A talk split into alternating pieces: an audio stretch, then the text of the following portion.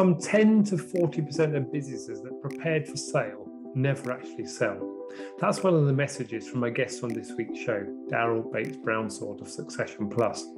One of the key things he says, which really resonates with me as well, is that actually you can either spend three years after you've sold the business working the earnout in the hope that you receive some financial reward for the business, or you could spend that time up front of the sale to re- maximize the opportunity and de risk the business.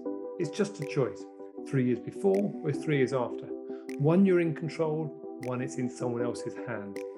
Choose which one you want to do. So, in this show, listen out for what Daryl has to say around how you construct your business, how you can build a culture that really works for you and with your business to help you systemize what you've got so your business is more fun, less stressful, and more enjoyable generally for running. Think about from your perspective what is it you want from your business? Look at how you can get it. That's the message from Daryl. Enjoy the show, and as always, if you have comments or questions, please drop me a note to phil at igniumconsult.com. And remember to leave a review of this show because that's the way other people find it. And we want this message to get out to as many people as possible. Enjoy it.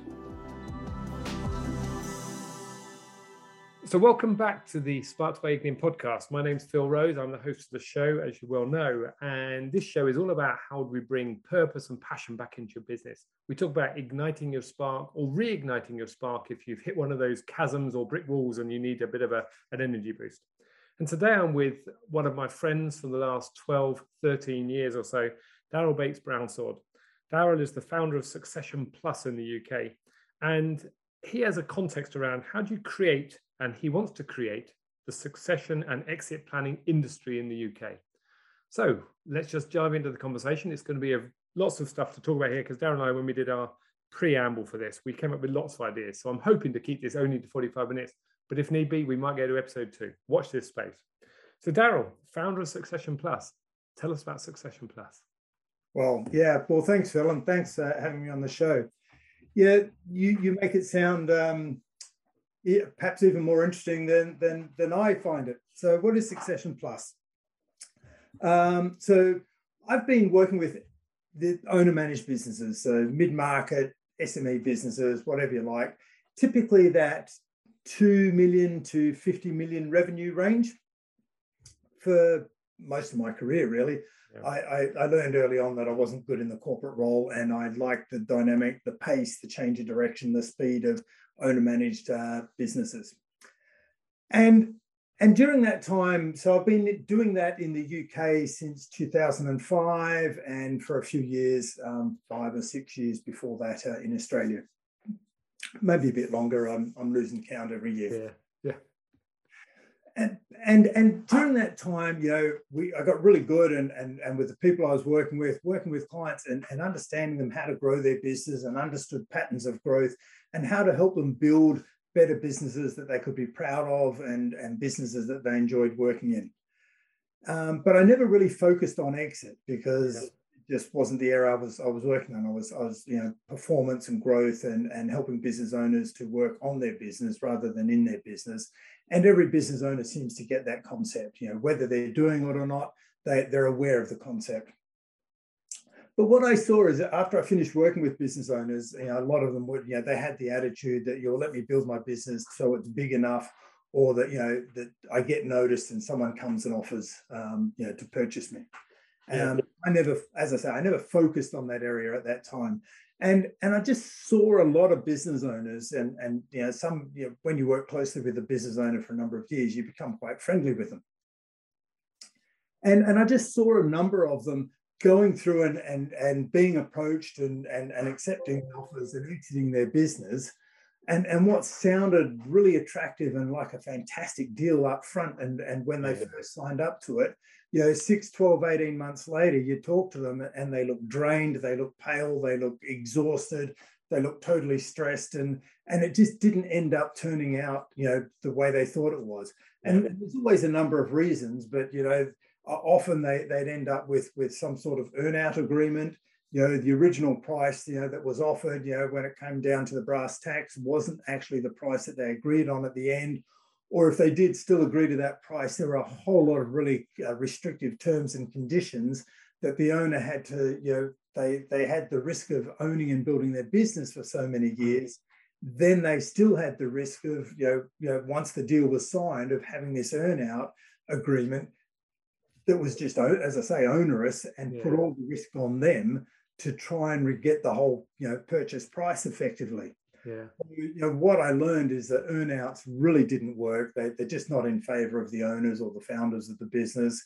And, you know, very rarely are they completed. Every now and then you'll hear a story of how an owner, you know, completed an earnout, but it's more the exception to the rule. Yeah and and and just what I saw and what I experienced is that what should have been the culmination, the highlight of the the, the founders, the business owners' career, ended up feeling like a messy divorce.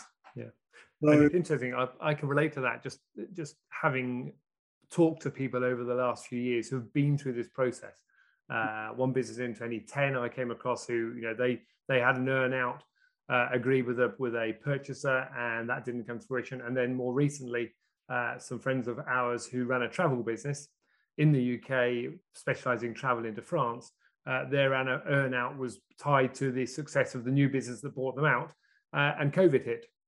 So travel industry went downhill. Now they've they've struggled to make it work since then, but actually exactly that they were they were tied to that travel organization, and, and something out of their control took precedence. So they and I don't know the details on it financially, but I know it's cost them a lot of time and anguish to look at how do we get any money out of this deal that could have been there prior to COVID. And obviously, COVID changes everything for them, external factors. Yeah, absolutely. So all of that experience led led us to start Succession Plus. Okay. Interesting backstory. One of my clients in Australia had started Succession Plus, a, a previous client. He started Succession Plus about 12 years ago um, after you know I moved to the UK. And, and so I got back in touch with him and I said, look, I've a feeling, know, I've just got the sense that we need something like this over here. I couldn't find anyone focusing on, on you know, their primary focus on helping business owners prepare their business for exit so that they can get the most of their life's work and exit on their terms. So I said, well, let's bring it over here. And yeah, that was a couple of years ago, just before COVID. I like that. Good timing. I like what you just said there. You said about exit on their terms. You talk about their life's work. I think that's a big thing, isn't it? Because a lot of us put a lot of energy into our own businesses and we're we're building something creating something. Often people don't have the vision of what they want ultimately but they're doing something at the time. So actually you know getting the uh, their life's work to come to fruition where they can make the money or the financial sense out of it longer term. I think that's one of the key pieces. Yeah it is important phil. Especially when we're talking about entrepreneurs. Entrepreneurs are very visionary. They've got these big ideas. They're, they're, they're future looking. And and when I say make the most of their life's work, I didn't necessarily say make the most money. You know, yeah, yeah. Business owners are always very passionate about the people who help them get there. So getting the most of, you know, it, it's effectively the next opportunity for them. And and yeah, exit is an opportunity. It's an opportunity for them to go on and do something else. And it's an opportunity for someone else to come in and, and have a new vision for the business and take the vision uh, on the, uh, the business on its next part of its journey. Yeah, yeah. That's interesting, isn't it? Because actually, they, you know, business owners, we all know that treat their business as their baby. I know my parents when they when they created their business in 1982, you know that was their baby. You know they'd had two sons, me and my brother. Actually, their next one was the business which they carried through, and they ran that for um, just over 30 years. Um, and I think there's something in that in terms of how do you build that business up and how do you take it there. So the bit you mentioned is you know leave on their terms. It's not about money. It's about something else there. It's the entrepreneur with that vision, and they want their their business to be looked after to the next generation sometimes. And it's it's not totally about money, but it is very much about money because, as you say, you know, the, the, the business owners, uh, you know, your parents, for example, they work a business for 30 years and often they think of their business as their pension.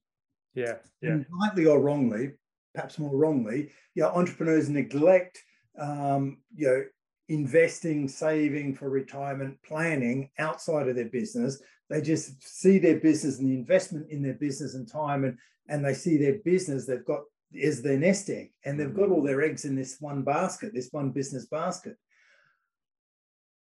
And rightly or wrongly, yeah, but yeah, there's there's there's some opportunities that if you think wider than that, you know, for example, what I've seen is when when business owners have that energy that everything is all in the business, yeah.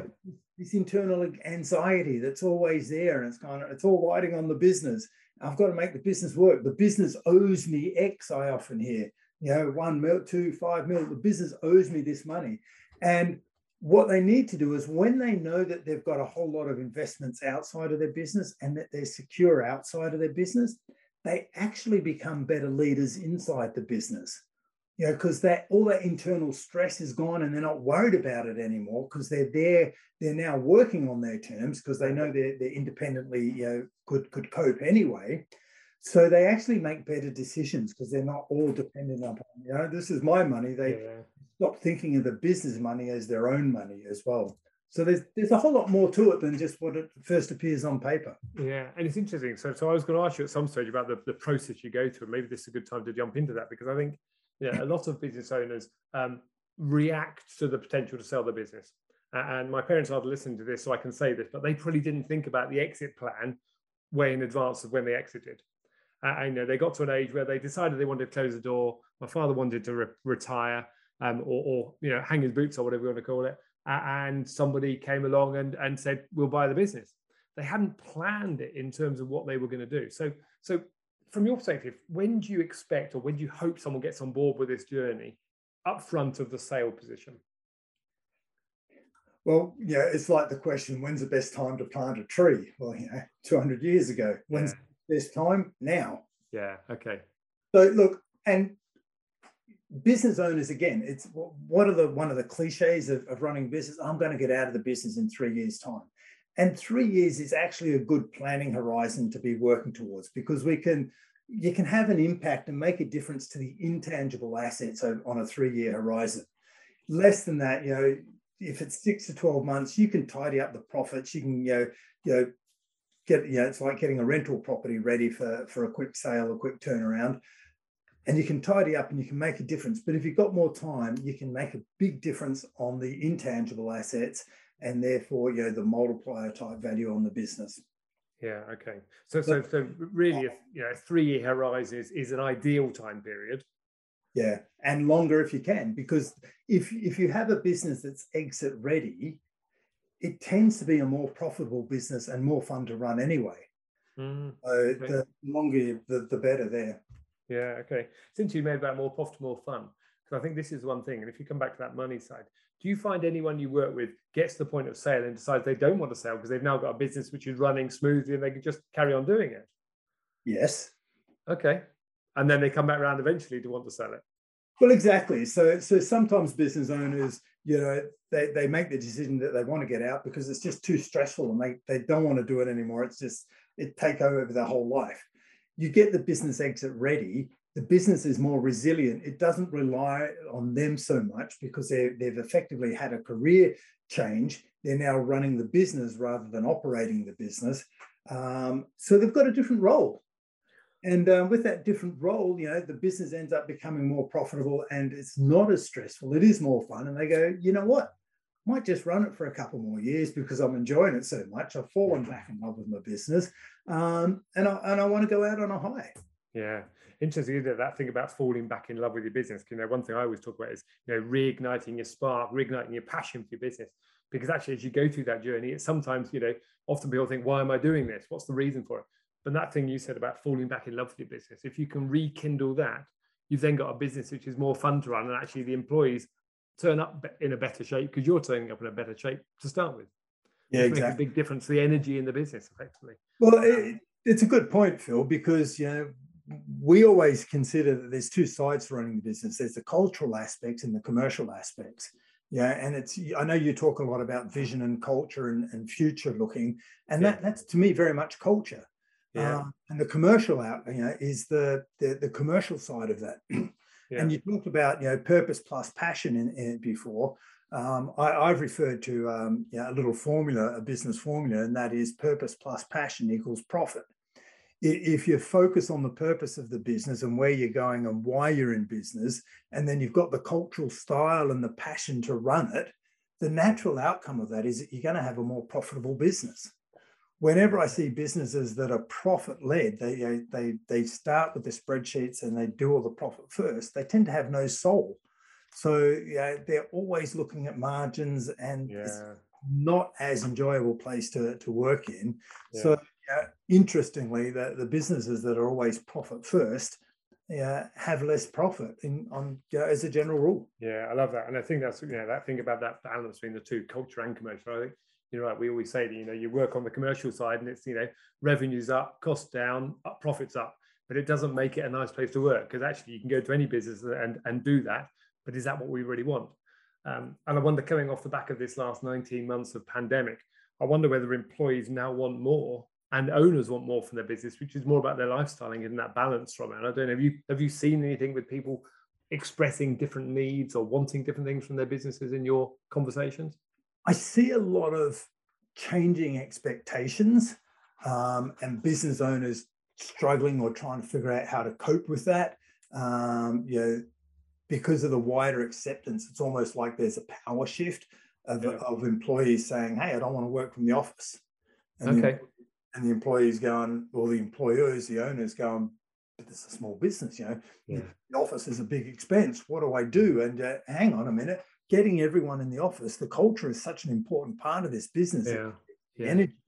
Um, you know, that's an important part. If we have everyone working away from the office for, for big, big chunks of time, will we lose that culture? What what will happen to the, the dynamics of how this business is run and that secret sauce that makes it so special? Yeah, that's interesting. You don't get that over Zoom. Yeah, you don't. You don't. And it's interesting because that secret sauce, you know, as a as an acquirer coming into a business, um, how much do you see people wanting the profitable side of the business versus the secret sauce side of the business? Because you know the secret sauce is the longevity for the future. I would have thought. Have you got a way of measuring secret sauce versus profit? I haven't got a way of measuring it um, because it's you know secret sauce is literally an intangible. And historically, with businesses, you know, we're we're we're um, guided by our accountants, and the accountants are guided by what can be easily measured, and profits can be easily measured and managed. So profits and tangible things get put on our balance sheet. Yeah, how do I measure secret sauce? How do I measure the value that the culture adds to a business? Yeah, yeah. yeah.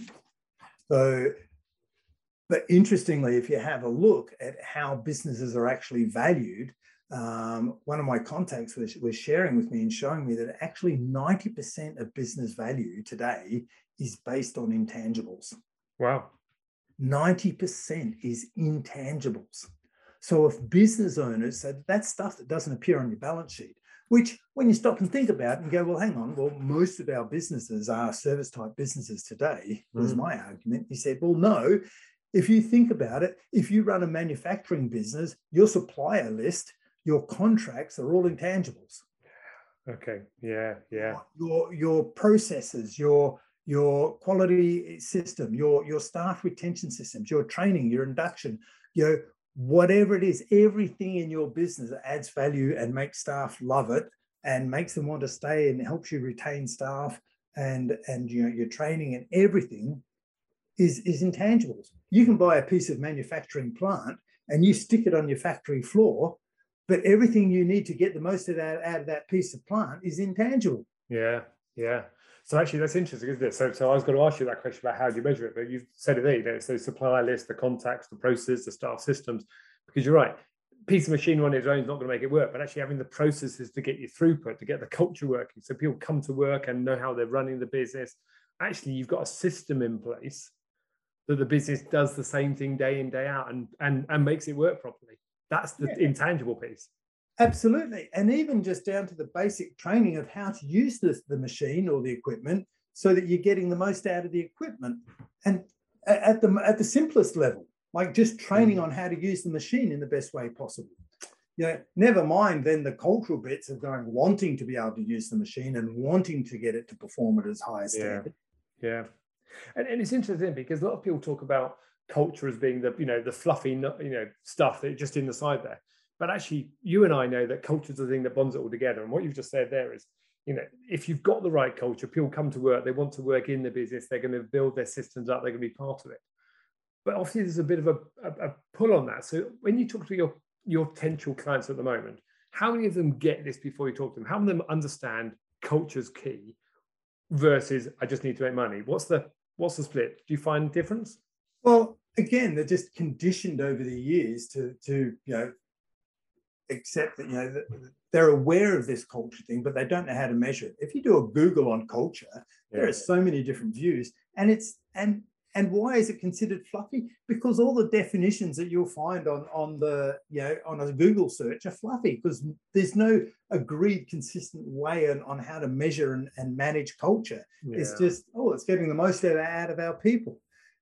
Culture is is is is the desire or the people wanting how do i get my people how do i align my people and i and i deliberately use the word align as opposed to get them to buy in because i'm not trying to sell them anything i'm just looking for people who are aligned to what i want to achieve as an yeah. entrepreneur and, yeah. and and if i've got a vision if i tell them that vision and i tell talk about my style as an entrepreneur not just me all entrepreneurs you know, then then they will naturally go, hey, look, I love what you're saying. I want to go on that journey with you. Mm. Yeah, because even leaders crave good leadership.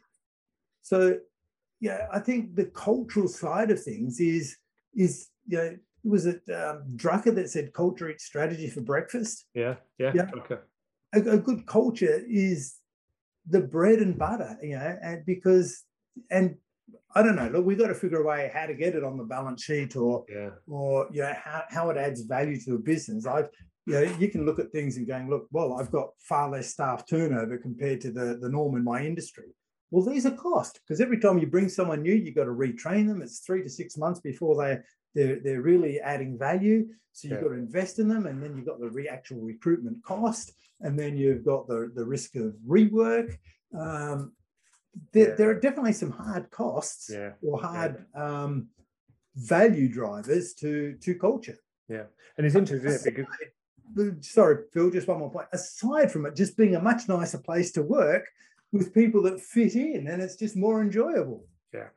And, it's interesting. I was when I talked over you now, I was going to say, you know, if I went back to my MBA times from 20, 20 years ago, you know, the McKinsey 7S model was one thing that everyone talked about. And in the middle of that is shared values you know how do we get that shared values to run through what we're doing? I think that's it. If we've got shared values it's going to be a nice place to work because you and i buy into the same way of working. Doesn't mean we've got the same values but we've got values that are consistent we're working through and i think that's a big piece. So even you know 20 years ago ashridge we talked about that. That mckinsey model i don't know when it was created but it's still valuable now in terms of understanding it. And there you've got strategy and shared values in place to help you build a better business.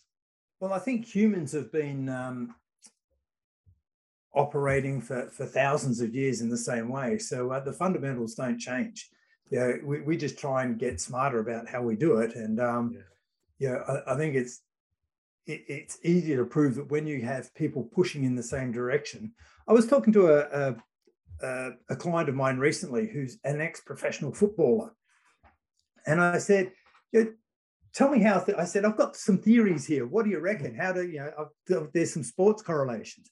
I said this, yeah, and I started testing all my theories. And he said, look, that's exactly how it works in, in the professional sports team. You know, we, we're surrounded with a whole lot of support staff. If we if we don't treat them well and we don't respect them and, and the values that the, and the, the value of the role they play to the business, he mm-hmm. said the team falls apart. Yeah.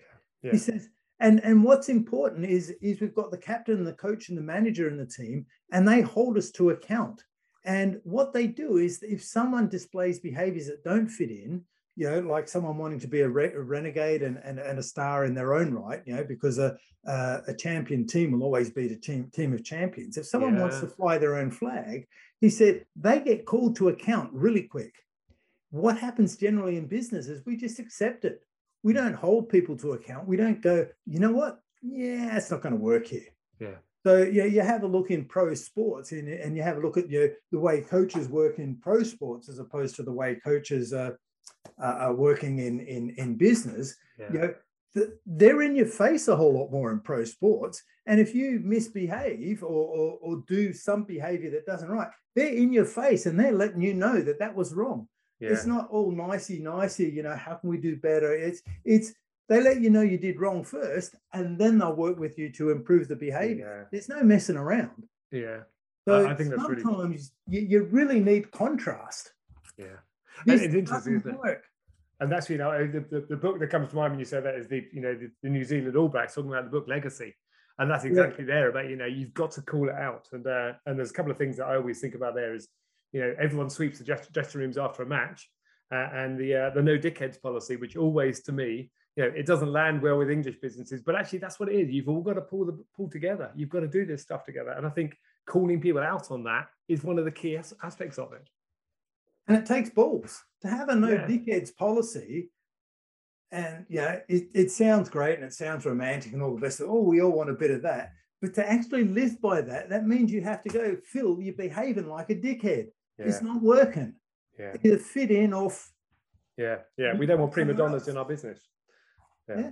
So you actually have to point it out. And now the culture will dictate the way you point it out. yeah. And, and it's interesting You, you know, you and I talk about culture as being, you know, the, the energy, the mood, the tone, the, the pulse of the business. But it's the leadership that set that. But the business people have to buy into it as well. because it's all that that coming together to make the culture really fit. Absolutely. They, they have to. Now, uh, you asked me earlier about culture and, and business owners, you know, um, thoughts on culture and whether it's fluffy. Mm. The reality is the culture is led from the top. Yeah, Now, whether it's conscious or not, it's happening and it's led from the, the top. And the culture is simply just the behaviors or the, the you know the behaviors that you accept in the organization. Someone once described it to me as the minimum standards. yeah, You know, because as the leader of the business, if you let someone get away with something or let someone behave a certain way, then you're accepting that behavior. And if you're if someone you know behaves in a certain way and you you you you, you pull them up on it and you go, yeah, you know, Mm. that's not the way we do things around here. Rather, you didn't do things that way. Yeah, they'll learn fairly quickly, but you need to be consistent. It's like parenting. So Yeah. Tell me about it. pointing it out. Well, exactly. We've we all done it with our kids, haven't we? You all we've all gone to our kids, you know, when they're young, that's not acceptable. Yeah, yeah, And and we train them as kids. And when they become adults and contributing members of society, they've learned and they they learn what's socially acceptable. Yeah. You know, just from the behaviors we accept and the behaviors we reject. yeah. That's true, isn't it? So I think one thing you just, just I just want to just, just think about process in that case. You talked about you know one of the key things about Succession Plus and and how do you get businesses to scale and grow is actually about building them on sound principles. So one of these principles is about the culture and the values and the way we do things. But there's lots of other lots of other bits that fit into your Succession Plus toolkit about building principles in the business. What what else are those principles? What do they look like? So look, we've got some, we've got a framework and a toolkit of IP. What I've what I've learned is that you know IP, you know, a, a model or a framework. You talked about the seven S model. Yeah. Uh, it, yeah, call that a piece of IP. Now I I are a big fan of of what I call proposition IP. Okay. So if you have a look at the way IP has evolved throughout the, the economy, we started off with product IP. And product IP is when we, manuf- we manufactured and we had a goods economy. I could make a widget and I wanted to protect that widget from being copied. So I, I protected it and had some product IP around it. yeah. In later um, generations, we've become a service based economy and a lot of professional services. You know, when you're working with them, they go, Look, Daryl, it's a really good business, but I just can't find good people. And I go, well, What do you mean? And I go, Well, this business, it's a professional service, for example. And the only way it works is we've got to get the best people out there. And I go, Well, that's interesting. Well, if you, what IP have you got to, you know, for the people? And they go, Oh, no, no, no, no. Look, this is, you don't understand, Daryl. This is a professional service. So they, they've all got their own IP. They're trained to these standards. And we've just got to find the best people out there. Mm, I said, so there's no variation on, on how they can work in that business and your business. It's exactly the same everywhere. And yeah, yeah. And I say, well, look, what you you've constructed your business so that you're vulnerable to, to people. You've built your business around key people, and therefore it's around those key personalities. You've just Yeah. built in vulnerabilities. Oh, and on top of that, when you're selling people and services, you, you, you you know, selling hourly rates only only adds to that problem. yeah. So selling hourly rates, then you've got key people, then you have to get superstars so you can get higher hourly rates and, and hopefully higher margins. What if we, we we learned just a little bit from McDonald's, and I know it's not a professional service, but it's still a service. What do McDonald's do? They go, well, we've got a standard way of doing things to get the outcome we want. Mm. First, we do we get clear on the outcome we want, and then to achieve that outcome, then then we need to follow some standard ways of doing things. And the Japanese started this with the quality management system. is it Deming that comes to mind? Yeah, yeah. quality management system and said, here's here's the way we follow a process to get the same predictable outcome. Yeah. And a lot of businesses have started to jump on this and they go, oh, look, here's our six step process. Here's our five step process to get the outcome you want. And I've gone, look, it's a great start, but clients couldn't care less about that. Imagine you went to a restaurant and, and you ordered a steak and they said, Well, great, Daryl, no problems. How would you like your steak? And I go, Medium rare, nice, thick, juicy steak, medium rare. Thanks. And they go, No problem at all. Here's our six step process. Just to let you know, here's our six step process on how we cook this steak, medium rare. I'd be sitting there, I don't care less. You're, you're a restaurant. I expect you to be able to cook my steak the way I asked it. I don't need to know what your process is. So six step process or process IP is great. I want to know that you've got it in your business, but I don't want to know how you do it. Yeah. Okay. Now, if you had some sort of model which described to me your proposition and how that was valuable to me as the customer and the value and the benefits I get out of you following your six step process, for example, let's call that proposition IP. Now that's valuable to me to a client. So, so they're all the tools that we've put together. We've put together a number of tools. We've got the process IP in Succession Plus, and the process IP is that we've got 21 steps that we've recognized that a business needs to have all these 21 steps to be exit ready and prepared mm. for exit. Clients couldn't care less about the 21 steps. They, they like to know we've got the 21 yeah. steps, but we've got some other frameworks as well that, that describe to the client about what we do in their business and, and and how it's valuable to them. So, for example, we've got we've got something we call the seven levers, which describes to the business how working on the intangible assets will increase the valuation of their business and give them a better business to run. Now, that's something that captures their attention. Yeah, yeah. So we haven't got a bunch of professionals out there running around selling hourly rates, um, you know, saying, buy me, buy me, buy me. I'm, I'm a superstar. I've been, been doing this for 20 years. I've done it a number of times. I know what I'm doing. Trust me, you know, it's a good one. We, what we do is we all go out there and go, here's, here's what we do, Mr. Client. And we, yeah. we present it in some process IP. Um, 375 is one of our tools. And they go, ah, and when you share some IP with a yeah. client, some really well constructed proposition IP, the client goes, oh, well, that makes so much sense. Yeah. Now that you describe it to me like that. Yeah. So it's the proper. So, so I'm hearing there is it's the proposition. As you come back to your steak analogy, I don't want to know how you're going to cook the steak. I want to know the proposition of what the steak will be like when it's finished. But I don't need to know the 21 steps you're going to go through or the seven steps you go to to make that steak happen. You're saying actually the key bit there is that it's the proposition is what the client's buying into because they're understanding what they're going to get from it which is you know typical features and benefits. You're selling the benefits within that proposition effectively. Yeah, kind of. And and it's a bit of an extension. If you did sales training 20 or 30 years ago, they used to talk about sell the sizzle, not the steak. Yeah, yeah. So it's a bit about going, hey, well, look, if you got the sizzle, what how are you going to feel if you get that sizzle type of thing? What's the value of the sizzle to you? Mm. Let's talk about that. And, and we'll give you some assurance that we'll give you that every single time. Yeah. Because we've got our six-step process. Yeah. Love it. And I love that thing there about it's how you're going to feel once you've got the sizzle. So it's that key bit there. So so from a business owner, if I'm a, if I'm running my business, you know, take my parents, they run their business from 1982. They, they decide they want to sell. Theirs was an engineering business. So they were they, they, they were doing things in boats. They were making sure your boat ran smoothly. But when they came to sell it, there was a marketplace for that type of organization. So if you were working with an organization that that had some IP effectively around how to make their boats go faster, how to make them smoother, now, I wouldn't call it IP when I look at what my parents were doing, but actually, it was still a business that they consistently produced good results. Yeah, well, it's IP if if they can train an employee how to do it, and an employee how to communicate it to the client. So the so the employee is now talking about what they do and and the process they follow, or or you know the benefits of the process they follow, rather than hey, it's all right, Mr. Client. Yes, I work for Acme Limited. Um, but hey, I've done this for many years. I know what I'm doing. You're just relying on the human skill and experience. Yeah. And that makes when the business has a, a whole stack of employees that are relying on their skill and experience, the business is vulnerable. Those yeah. people leave, all their expertise leaves. The expertise resides in the people rather than the business. It's just totally vulnerable, and you don't have that you know internal intangible asset IP built into the business. Yeah. Once we demonstrate that the IP resides with the business rather than the people, yeah, you're adding a lot of value to the business. Yeah, yeah. It's interesting. I was I was saying to you before we came on air, so to speak, that my daughter's got a job working for a for a ski company for the next six months, um, and she's out in the Alps at the moment training. And what I what I've heard, well, in fact, I've heard very little from her, but what I've heard from her is they are going through a training program to learn how to do the things the way the company wants them to do it. Because they're working, she's working for a top end ski company, and they have a set process on how things happen.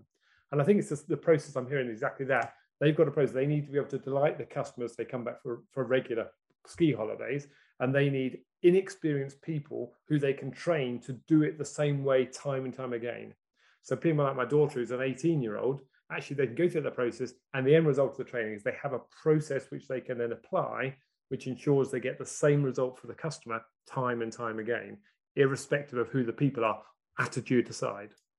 Absolutely, and that's look, and then and then the tools to deliver that is probably going to be a combination of face to face. And we all know that if you attend a face to face training program, you're going to remember about ten percent of it. So you want some reminder video snippets that are yeah. you know, few minutes each, and and you might want a checklist that I can follow just to make sure I do it the same every time. Yeah, and just remind me so I don't miss anything out. You know, there, there could be some you know document type instructions. You know, some people like to read, some people like yeah. to watch, some people like to experience. We all like a bit of all three. Um, so I'll, I'll, bet there's a bit of that in there as well, by the sounds yeah. of it. And it's interesting. It comes back to that policies and procedures, isn't it? But what you're saying there is, it's you know having the procedures documented in different ways, so videos, so everyone can do it. But then you've got that consistency. So, so the bit that I'm taking away from that is, if you've got a business where you're relying on people to sharp and do the work, and you're relying on their own skills that they're bringing with them, actually you've not got something that's consistent. You can't control that process, and therefore the customer might get a different product at the end of the day, or an outcome at the end of the day. Whereas you're sort of talking here that the proposition IP is ensuring we get the same product, same process, same so same same outcome every time we do it, and that makes the business more valuable because anybody can then buy it and inherit that process and makes the business work consistently going forwards. Uh, uh, yeah, yeah, you've got a track record of demonstrating that you bring people in, you train them up in your way of doing things. Yeah. That way is consistent. So the outcome for the client is consistent, predictable, and reliable. Yeah. Yeah. Because people on, on their own are inherently unreliable. Yeah, they change, they have moods. So we need tools and systems and processes to make sure that it happens the same way. Now, at the same time, you need these level of skills, uh, tools um, and processes and systems, but you don't want them to suck the life and the fun out of doing the job. Yeah. They just need to be there at the right level yeah. to you know act as prompts and reminders, you know, so that it doesn't take the fun and the and the you know the professionalism and, and the talent out of doing our job. Yeah. We, yeah, if we've got professional people, you know, they, they want to express some some level of creativity. Um, so yeah. so the the the frameworks and guidelines we need to give them need to be at the right level so that they're not totally prescriptive. Yeah. You know, and and if it's a a low level task, then yeah, it needs to be prescriptive. And uh, yeah, if it's that, yeah, depending on the, how important it is. But um, yeah. when we're talking professional services, for example, that we yeah. need to pitch them at the right level. Yeah, get that. Have those reminders and guidelines and and and proposition IP, you know, so that we don't have just a whole lot of people going, "Hey, I want to do it my way," which yeah, actually variability. So, so one of the questions I've got mind in that case. So when when people come to you, they've decided what to sell their business. They they they look up um, selling my business consultants people. What do they what do they look for? Who, how does someone find someone like you, Darry, who's building a great business in the UK, built up 12 years ago by Craig? Um, what do they go looking for? Well, it's interesting because they don't know what to go looking for because yeah. the industry, if you like, doesn't exist. Yeah, that's what I'm thinking. That's exactly what I'm thinking. There's a broking and there's a corporate finance industry at one end, and we don't sell businesses. Yeah. Okay. Then there's a consulting industry at the other end. There's a whole lot of growth coaches and performance coaches out there. Um, but what I've learned since starting Succession Plus is that there isn't an exit planning industry. Okay. Yeah, and and we talked earlier about people who they know that business owners they know they need to work on their business and not in their business. You know, mm-hmm. it's it's something that you know was you know Gerber's you know taught us that in the E Myth. Yeah. business owner, yeah, most of them have heard of this concept. I need to work on my business. And if you talk about working on your business, not in it, they get the concept. Yeah. They may not be doing it, but they understand the concept. If yeah. you say to a business owner, hey, look, you need to get your business exit ready and you need to get your business you know, exit ready before you want to exit, so you know, I, it's not an afterthought. They go, hey, wait, what? Yeah. It, it's not a known concept. So we yeah, part of what we need to do at Succession Plus is that we need to bring the message to the market so that business owners learn and understand that, hey, this is what I need to do to get my mm. business ready. Mm. Doesn't mean I'm going to exit my business straight away, but if I'm exit ready, I'm going to be on my front foot.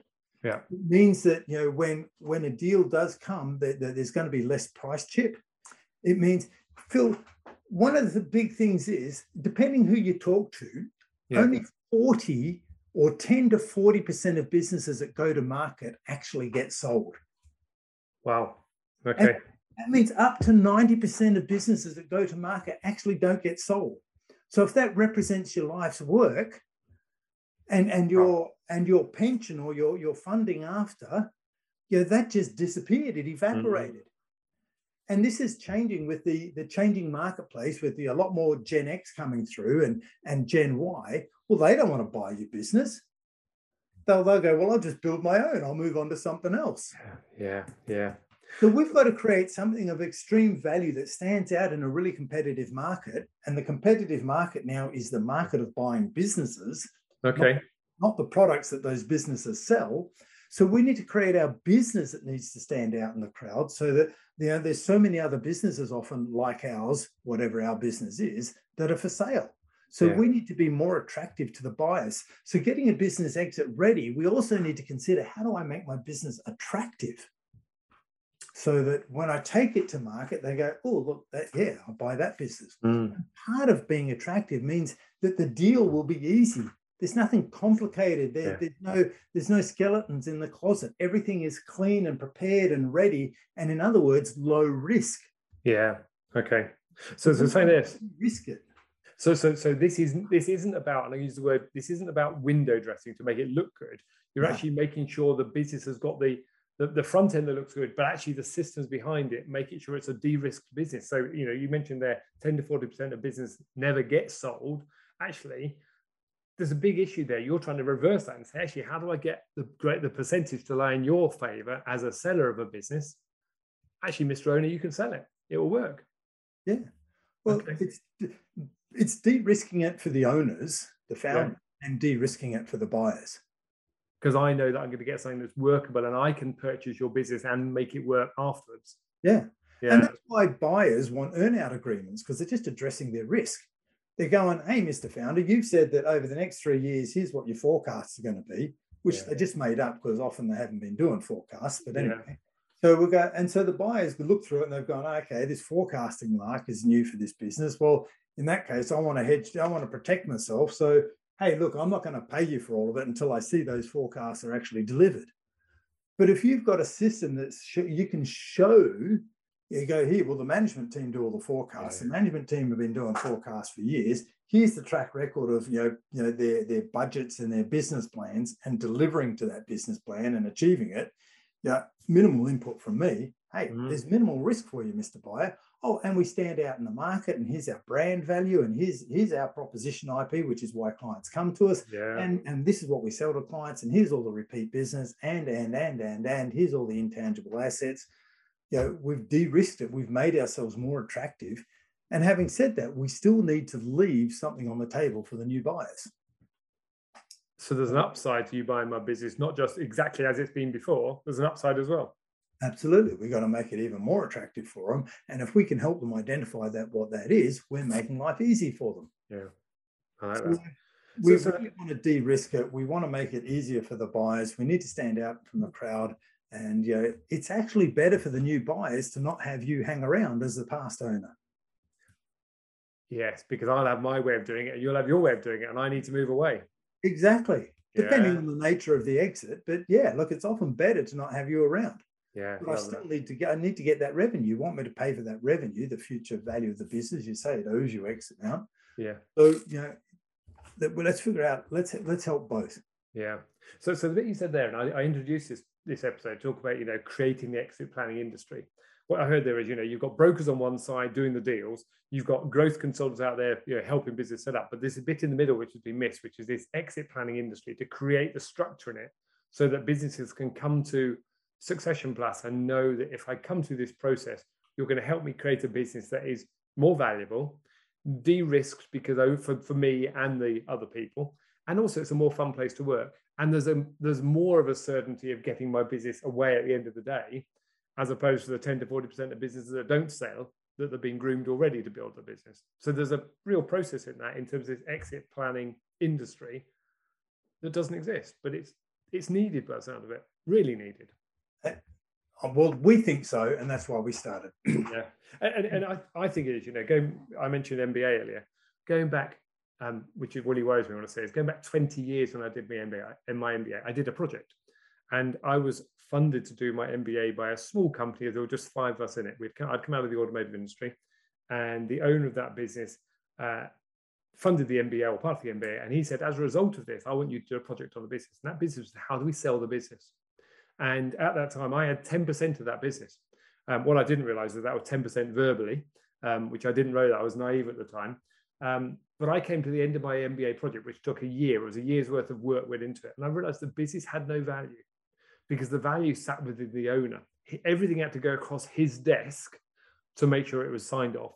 Um, there were no contracts with, employ- with employees, literally. There were no contracts with suppliers, no contracts with customers. It was always done on a handshake.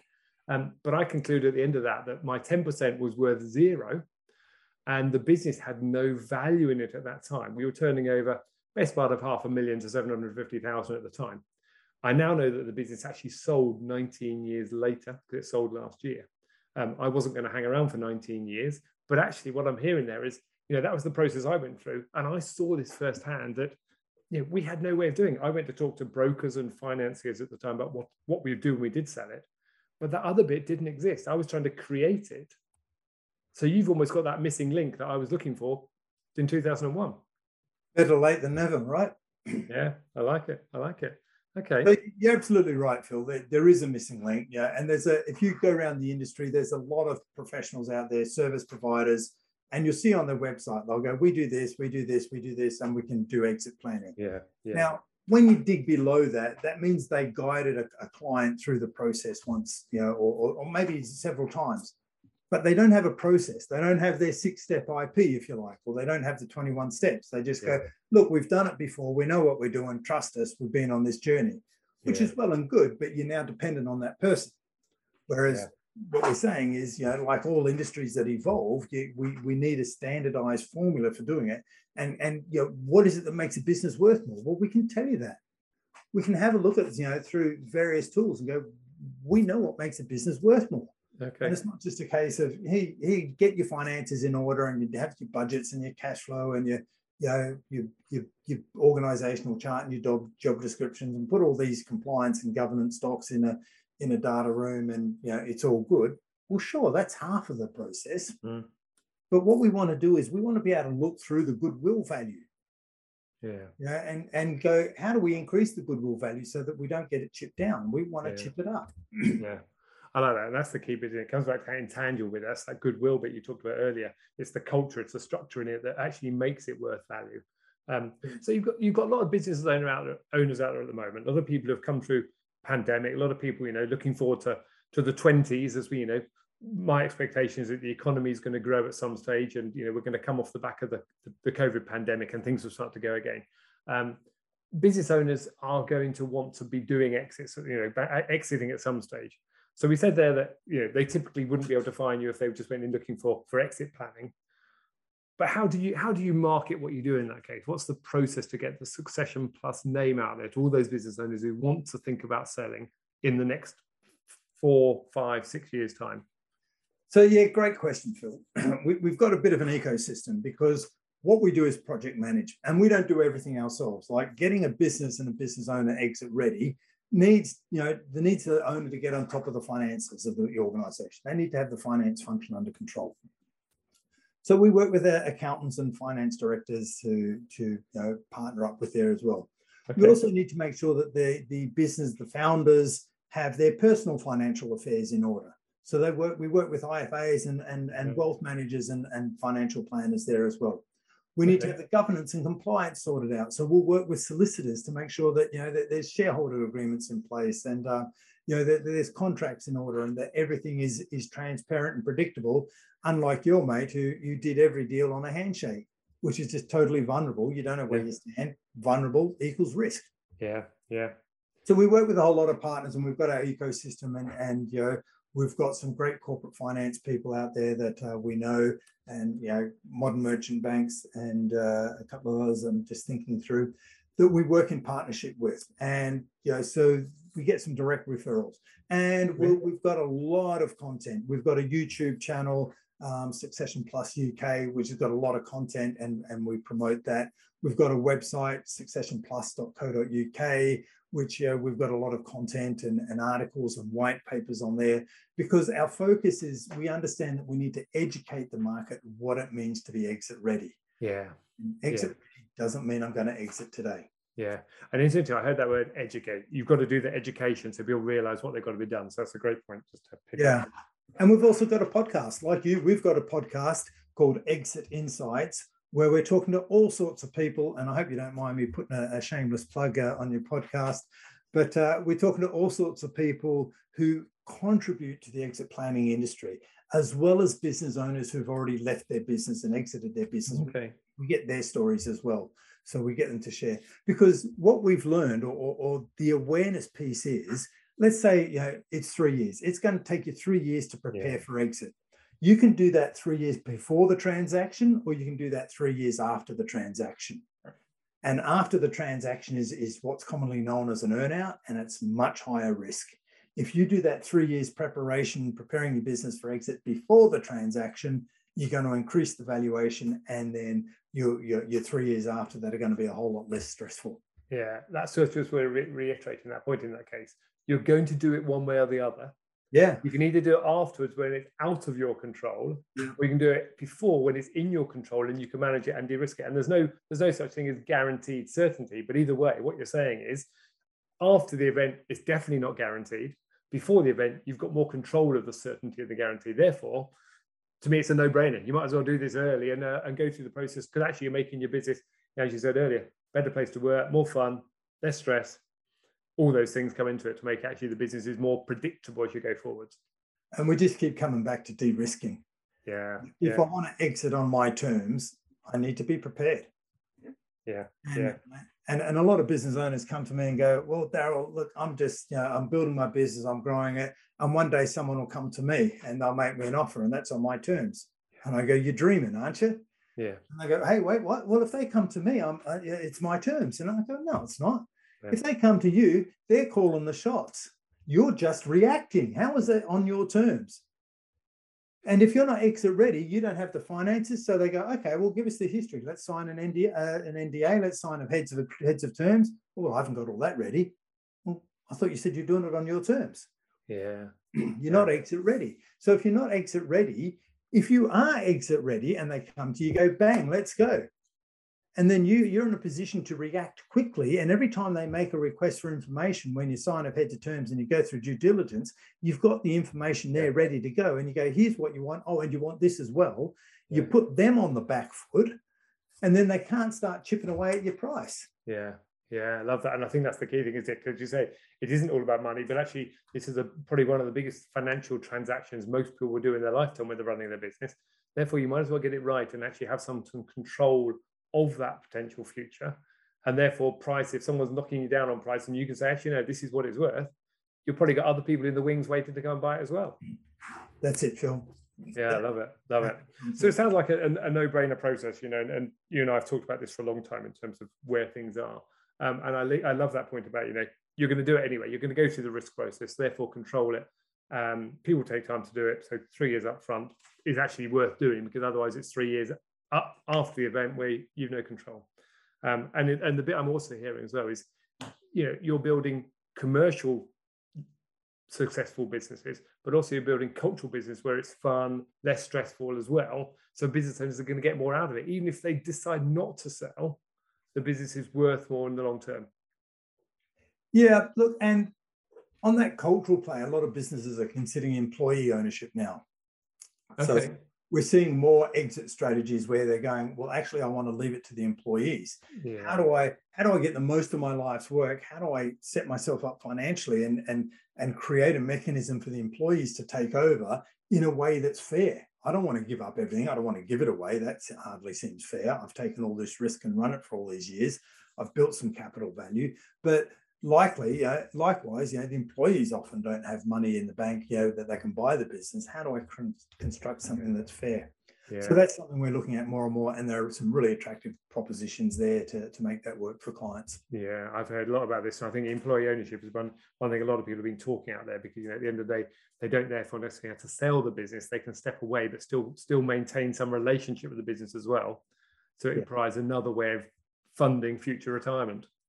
Yeah, and you've got friendly buyers, so so the deal can be um, easier. There can be some nice tax advantages, um, but it's just a case of we've got to make sure that we're not that we're doing it for the right reasons, and it is part of our strategic objectives to go. This is the best option for the business, the the employees, the shareholders slash stakeholders.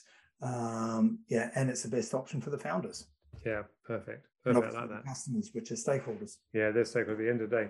So look, we're coming towards the end of our, our allotted time in that case. Just make sure that we we, we keep listeners' interest up. Um, one question in my mind in that case, if you were to come up with three to five tips for a business owner, I'm running my business now. What are the three to five tips someone needs to be thinking about right now if they want to exit their business in the future? And that could involve bringing you in as well. But what are those three to five tips that you would say you've got to do this? And those might be the three to five tips you would give the younger Darren if you were running a business as well. I think document your plan. So, yeah. so know where the assets are in your business. Yeah. So think about your business from an asset perspective as opposed to a revenue generating machine. Yeah. Okay. Um, so know where your assets are so you can build the assets and build the value of the business. yeah. Yeah. Great one. Um, if I'm looking at planning and exiting the business and I know I want to get out in three years, and if I'm talking about my my perpetual three year horizon, actually yeah. put my plan in place and go, what do I need to achieve this quarter to get me out in three years' time? Yeah, okay. My management yeah. information system that means that I can break it right down to go, what do I have to do today to make sure that I'll I'll get my valuation and get my exit in three years' time? Yeah, yeah, love that. Especially the quarterly quarterly rolling 90 day plans effectively. Yeah, exactly. Yeah. Uh, but but I've got to I've got to start at the end in mind and, and dial it back so I know what I'm trying to achieve and and and see if that's feasible. Um, Love it. And we all know that you know you know, you know God loves a plan and and you know what have you, but and, and it'll never and it'll never last. But if you've got a plan in place, it's easier to change direction than it is to um, you know make a start. Yeah, love it, love it. So document your plan, plan in those ninety day day to day quarters. In that case, um, anything else you'd recommend as final tip? Yeah, give us a call. Yeah, that's the one I was hoping for. There we go. Right. it sounds like yeah, exactly. Give them a call. Well, we'll give us a call. Go to our website. Look, we we know that you know not everyone's going to be ready for us, but we've got a lot of information on the website that can get you started. We put all of our IP on there um, that and, and, YouTube channel where we talk about it. Um, so look, if you're not ready, at least let's get there and start your research process by by downloading some material and and um, and and starting your education process, figuring out what it is you need to do, because there's not just one exit option. Yeah. yeah? Yeah. yeah, a trade sale is well, it's a nice option, but it's it's if you're looking to maximize value, that's not the way to go. Yeah, because a competitor only wants to pay the least amount. Yeah. So, so we need to consider your options and get your plan if you want to do it on your terms. Yeah, love it, love it. So there's lots of we, we've talked about loads of different things here, and I think that you know the, the overriding thing I'm hearing there is um, planning up front, getting the, the, the the process in place of you know you might as well put the three years in now as opposed to three years after, so you've got something that's worthwhile. Building the culture of the team, building the the intangibles up. You know, talk about the supply list, the contacts, the process, the staff, the training, the cultural elements that you never considered before. But actually, that's adding value to it. And also, realistically, you know, how do you build some IP around a, a, a proposition IP as opposed to traditional product IP? So you've got something that the customer is willing to pay for. But actually, from a Succession Plus, it's all around that IP is the key thing. How do we create IP in my business, which gives it more value long term? I think IP is a really big one for, for making it easy for owners to exit their business yeah. um, and know that the value is still there. Yeah. Because it's just making the business more resilient. Um, and, and it helps them move away from selling hourly rates. Yeah. It's so hard because when they're selling hourly rates, you know, hours become the commodity. And, and customers ask, I had someone the other day ask me, well, what, what are your rates? I said, my rates for what? I don't even know what I'm doing for you. Like, let's let's create some context. Yeah, yeah. Wonderful. That's great. Darryl, it's been a lovely conversation. Um, if there's anything else, what, what have we missed? What's the what's the other thing? If you have to put one more piece in there, is anything else, or have we covered everything for this episode? I think we've covered a, a fair bit. Um, we'll leave it. We'll leave a bit there for, for you if yeah. we want to do this again. But yeah, next time. Context, contrast, uh, you know, are my the things I look for and create in communications for clients. yeah.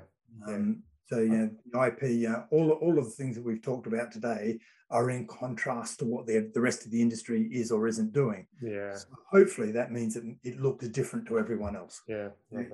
It's snowing out here today. You know, the snow is different to summer. Not that we had a summer this year. We're in the UK after all. But you know, you need the contrast. You you, you need to you you only appreciate the summer if you have a winter. Yeah, a great one. Lovely way to finish it in that case. Very philosoph- philosophical as well in that case. Um, so Darryl Bates Brownsfield, thank you. You gave us a couple of addresses earlier in terms of where people can uh, pick up the details of Succession Plus and find out more. You talked about Succession Plus UK on the YouTube and successionplus.co.uk on uh, website as well. Any other contact details worth handing out, or is that the lot? Uh, you'll find me on LinkedIn. Um, there's only one Darryl Bates Brownsword, so that'll be easy to find. Um, but yeah. And I'll put, I'll put a link in the show notes as well so people can pick it up. So Daryl Bates Brownsword, Succession Plus, thank you very much. Great conversation. And I hope owners listen to what you're saying there and realize actually you can plan your exit ahead of time. And it makes a lot more sense if you do it now rather than later. Because as Daryl said, the best time to plant a tree was 200 years ago. The second best time is now. So do it now. Thanks, Daryl. Thanks, Phil.